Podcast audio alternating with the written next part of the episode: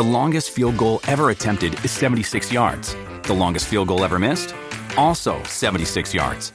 Why bring this up? Because knowing your limits matters, both when you're kicking a field goal and when you gamble. Betting more than you're comfortable with is like trying a 70 yard field goal. It probably won't go well. So set a limit when you gamble and stick to it. Want more helpful tips like this? Go to keepitfunohio.com for games, quizzes, and lots of ways to keep your gambling from getting out of hand. And now, And now, Back to Hail Varsity Radio.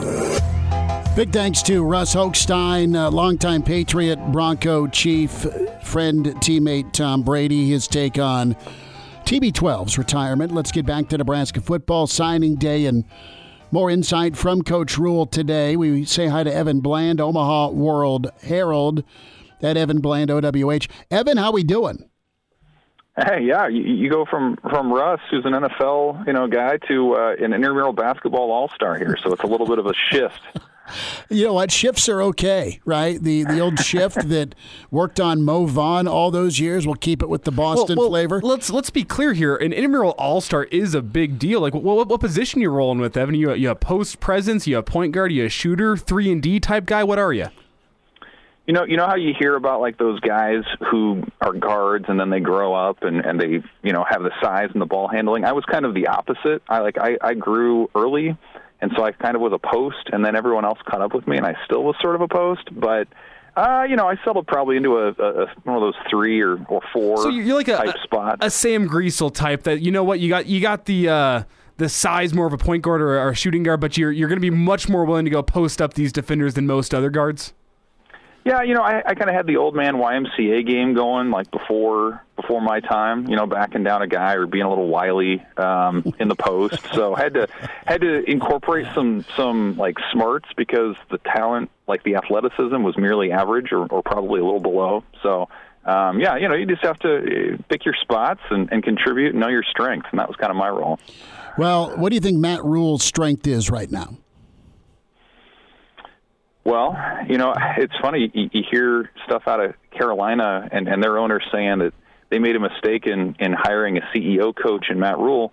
Uh, I think that's exactly what he is at Nebraska, and that's exactly what he's what he was hired to be. And I, you know, you hear him again at the press conference today, and he's just a guy who has his fingerprints on everything, like to the point. And, and you saw this today, Chris. Like they rearranged the chairs at the press conference at the at the stadium because um, you know it looks better and, and it's it makes more sense for cameras and things like that. So this is a guy who um, you know has a has a big picture vision and, and a clear idea of how he wants to go about things, but he's also extremely detail oriented, um, all the way down to that little stuff. Um, you know, in the stadium today, we heard all sorts of stories about how they compiled this class, um, and I thought that was pretty notable. I mean, you get beyond just the sheer number of it 39, 28 high schoolers, JUCOs, 11 transfers. Uh, and a lot of it comes down to uh, those little details, right? Like making that extra phone call, uh, which is, is really how they ended up landing DeAndre Barnes, the defensive back out of out of the, the Denver area. Um, you know, the the two Arlington Martin kids, Jeremiah Charles and Ismail Smith Flores. Yes, they had the connection with Bob Wager, but um, you know, they made that connection before he joined Nebraska's staff as tight ends coach. So it's just a staff, um, you know, that's that's clearly cohesive. They all the coaches we've heard from have talked about the family aspect. Matt Rhule spoke today about how, by his count, now there are 14 people um, within the program in some capacity who played for him at different stops.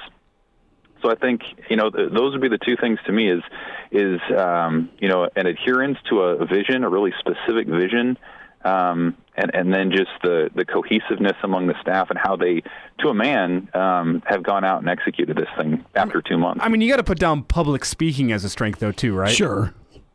Well, yeah, pure um, pure ability, yes, absolutely. And he tends to make that joke uh, at some of his stops about being the son of a preacher man, and Mm-hmm. um, you know, I don't know how much of that ability is inherited or how much you just kind of grow up learning and, and watching, um, you know, dad do his thing. Uh, but there's no doubt. Like uh, I, I often think back to what Trev Alberts said a few months ago when they were talking about a prospective hire and saying you don't have to win the press conference and that's true. Uh, but he has. He, he continues to lay out visions and be thoughtful. And uh, you know, if, if he can do that with 20 or 30 media types and in front of big crowds. He can absolutely do that in recruits' living rooms, and I think we've seen that certainly in the guys that I've spoken to who've committed in the last uh, month or so.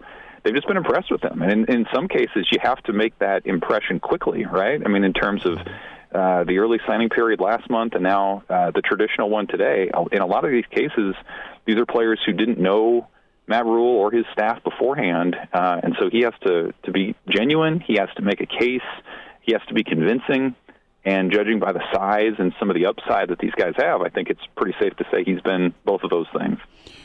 Evan Bland with us from the Omaha World Herald. Signing day thoughts, Matt Rhule's presser today. And I was kind of wowed where he let a lot of us in the room know about the why and kind of a a twist on what we normally talk about with complementary football, right? The offense, the defense, special teams. But uh, he went further down the well with it in a really good way that, that I was impressed with. But it, it sounds to me like, again, back to the, uh, the minute, minute details. I mean, that is going to win you games in the Big Ten, Evan, and he's all about teaching that. Sure, and, and I think the question was was sort of hinting at this idea that you know you're going to maybe want to hold the ball a little longer in offense to protect your mm-hmm. defense. But yeah, I mean to your point, Chris, he took it in the direction of of of you know guys understanding fully about the game, understanding. Um, you know, if you're even if you're just running down the field uh, for a breakaway score, yeah, you might be celebrating at the crowd, but more than that, you should be pointing to your you know your your lineman who sprung you loose, or if you get a sack, uh, you should understand in the moment that it's probably because guys on the back end were doing their thing and and covering and things like that. So.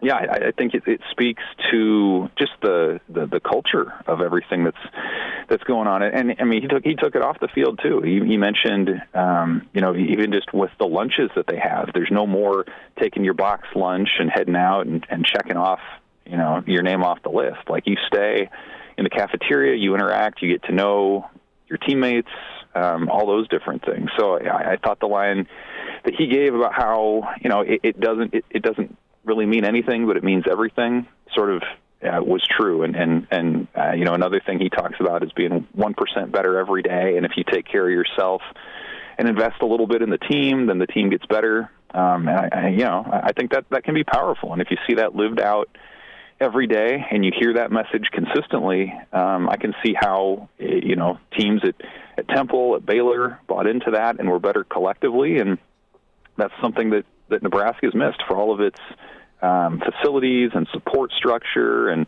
highly rated recruiting classes, I think the the culture piece and the consistency just in the day to day has been one of the things missing. I think it's it's something clearly that Matt Rhule believes in and, and has been good at enforcing. Yeah, evidence. It almost feels like uh, culture is priority number one for Rhule. And do you think that's a product of of that was what was necessary at places like Temple and, and, Baylor that they needed the culture before you can start improving the talent? Or do you think that he's walked into Nebraska and has seen the talent and said, you know what, the talent is close. What this talent needs is culture. What's your read on, on why the culture is so important for Rhule, at least through the first month?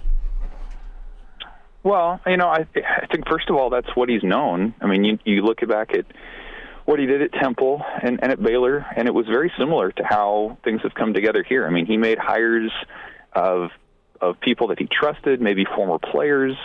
Um, you know, he he he took a chance on some guys that he believed in from high school, the high school ranks, or maybe some uh, sort of off the field uh, personnel roles, and put them into on field roles because he believed in them. And so I think that's in terms of the staff. Certainly, that's how he's brought things about. And you know, the other thing that Nebraska hasn't had largely uh, in the last 20 years is a, a coach who's come in and had sort of a uh, an established culture, right? Like so many times, there have been coaches uh, who are either sort of learning on the job or, or on the back end of their career. And you know, I think Matt Rhule turned 48 yesterday. He's he's still a young man in terms of the head coaching profession. So he, he seems like he's in that sweet spot where he knows who he is, he knows what uh, he wants his program to be about, and there's still that you know that youthful zeal to to see what things can become and to believe that maybe his best days as a football coach are still ahead. And so, um, you know, I, we'll see how it manifests on the field, but it does feel like you take a guy who has the track record of strong um, cultures at different places, and you mesh that with the Nebraska support and the facilities and uh, you know everything that we hear about the program as strengths, and it is. It's, it's going to be really interesting because um, you know one of the things, in, in my opinion, certainly when you look back on the struggles of Nebraska football over the last 20 years. Uh, one of the big things has been a lack of identity. What is this program about uh, off the field? What is it about on the field? It's changed so much, and it feels like having that firm foundation um, is just what this program needs to take that next step and get back into national relevance. Evan Bland with us, Omaha World Herald, talking Matt Rhule, signing day presser today. Evan, real quick, is there a, a guy that you're intrigued by? You mentioned Barnes a little bit, but the the five the four other kids that were late additions to this class to make up the 28 high schoolers. Yeah, it's you know there were so many interesting stories in this class, and it's it's interesting uh, in this particular cycle that they were able to add five more signees from from the prep uh, ranks. Most of these guys, I think, with the exception of Demetrius Bell, didn't even have an offer until mid-January, and so Nebraska moved quickly on them, and that's again a strength to. Uh, the conviction that Matt Rhule and his staff have uh, with track measurables and speed and things of that nature. Um, but you know, I, I think Ismail Smith Flores is fascinating to me. One of the Arlington kids. Uh, obviously, his dad at Iowa was a uh, you know an All-American type defensive end for them. Um, you know, he has all the, the all the, the measurables you're talking about too, the track speed and the explosiveness, um, as does his teammate Jeremiah Charles. But you know, those guys are fascinating because it's such a a pivot from what we're used to in recruiting now, where you're seeing guys in eighth grade, ninth grade, tenth grade get offers, um, and then continuing the process. These guys are sort of old school throwbacks, where um, you know maybe they were late bloomers, maybe they didn't pop until after their senior years, and so it'll be fascinating to see if if that translates um, to into their college careers and what sort of hit rate we have there. Um, but, but I do. I think a, a guy with the the lineage that Smith Flores has. Um, and the explosiveness that he showed makes him a really interesting prospect early in his college career. Evan Bland with us here on Hail Varsity Radio. Uh, Elijah and I were chatting about some of the the the senior film guys that were staples for some of Nebraska's better teams uh, in the last ten years, and, and that's a guy like Quincy Enunwa, Ameer Abdullah. Uh, two names for sure. Kenny Bell. Kenny Bell. I mean, those were those were senior film guys that guys weren't sure on, but Nebraska sure hit on. So, yeah, getting back to that, uh, trusting your eyes and being thorough is big.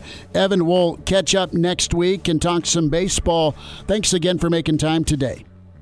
You got it, guys. Thanks. There he is. Good to hear from Evan Bland, Omaha World Herald. A Jock Doc on the way with Hail Varsity.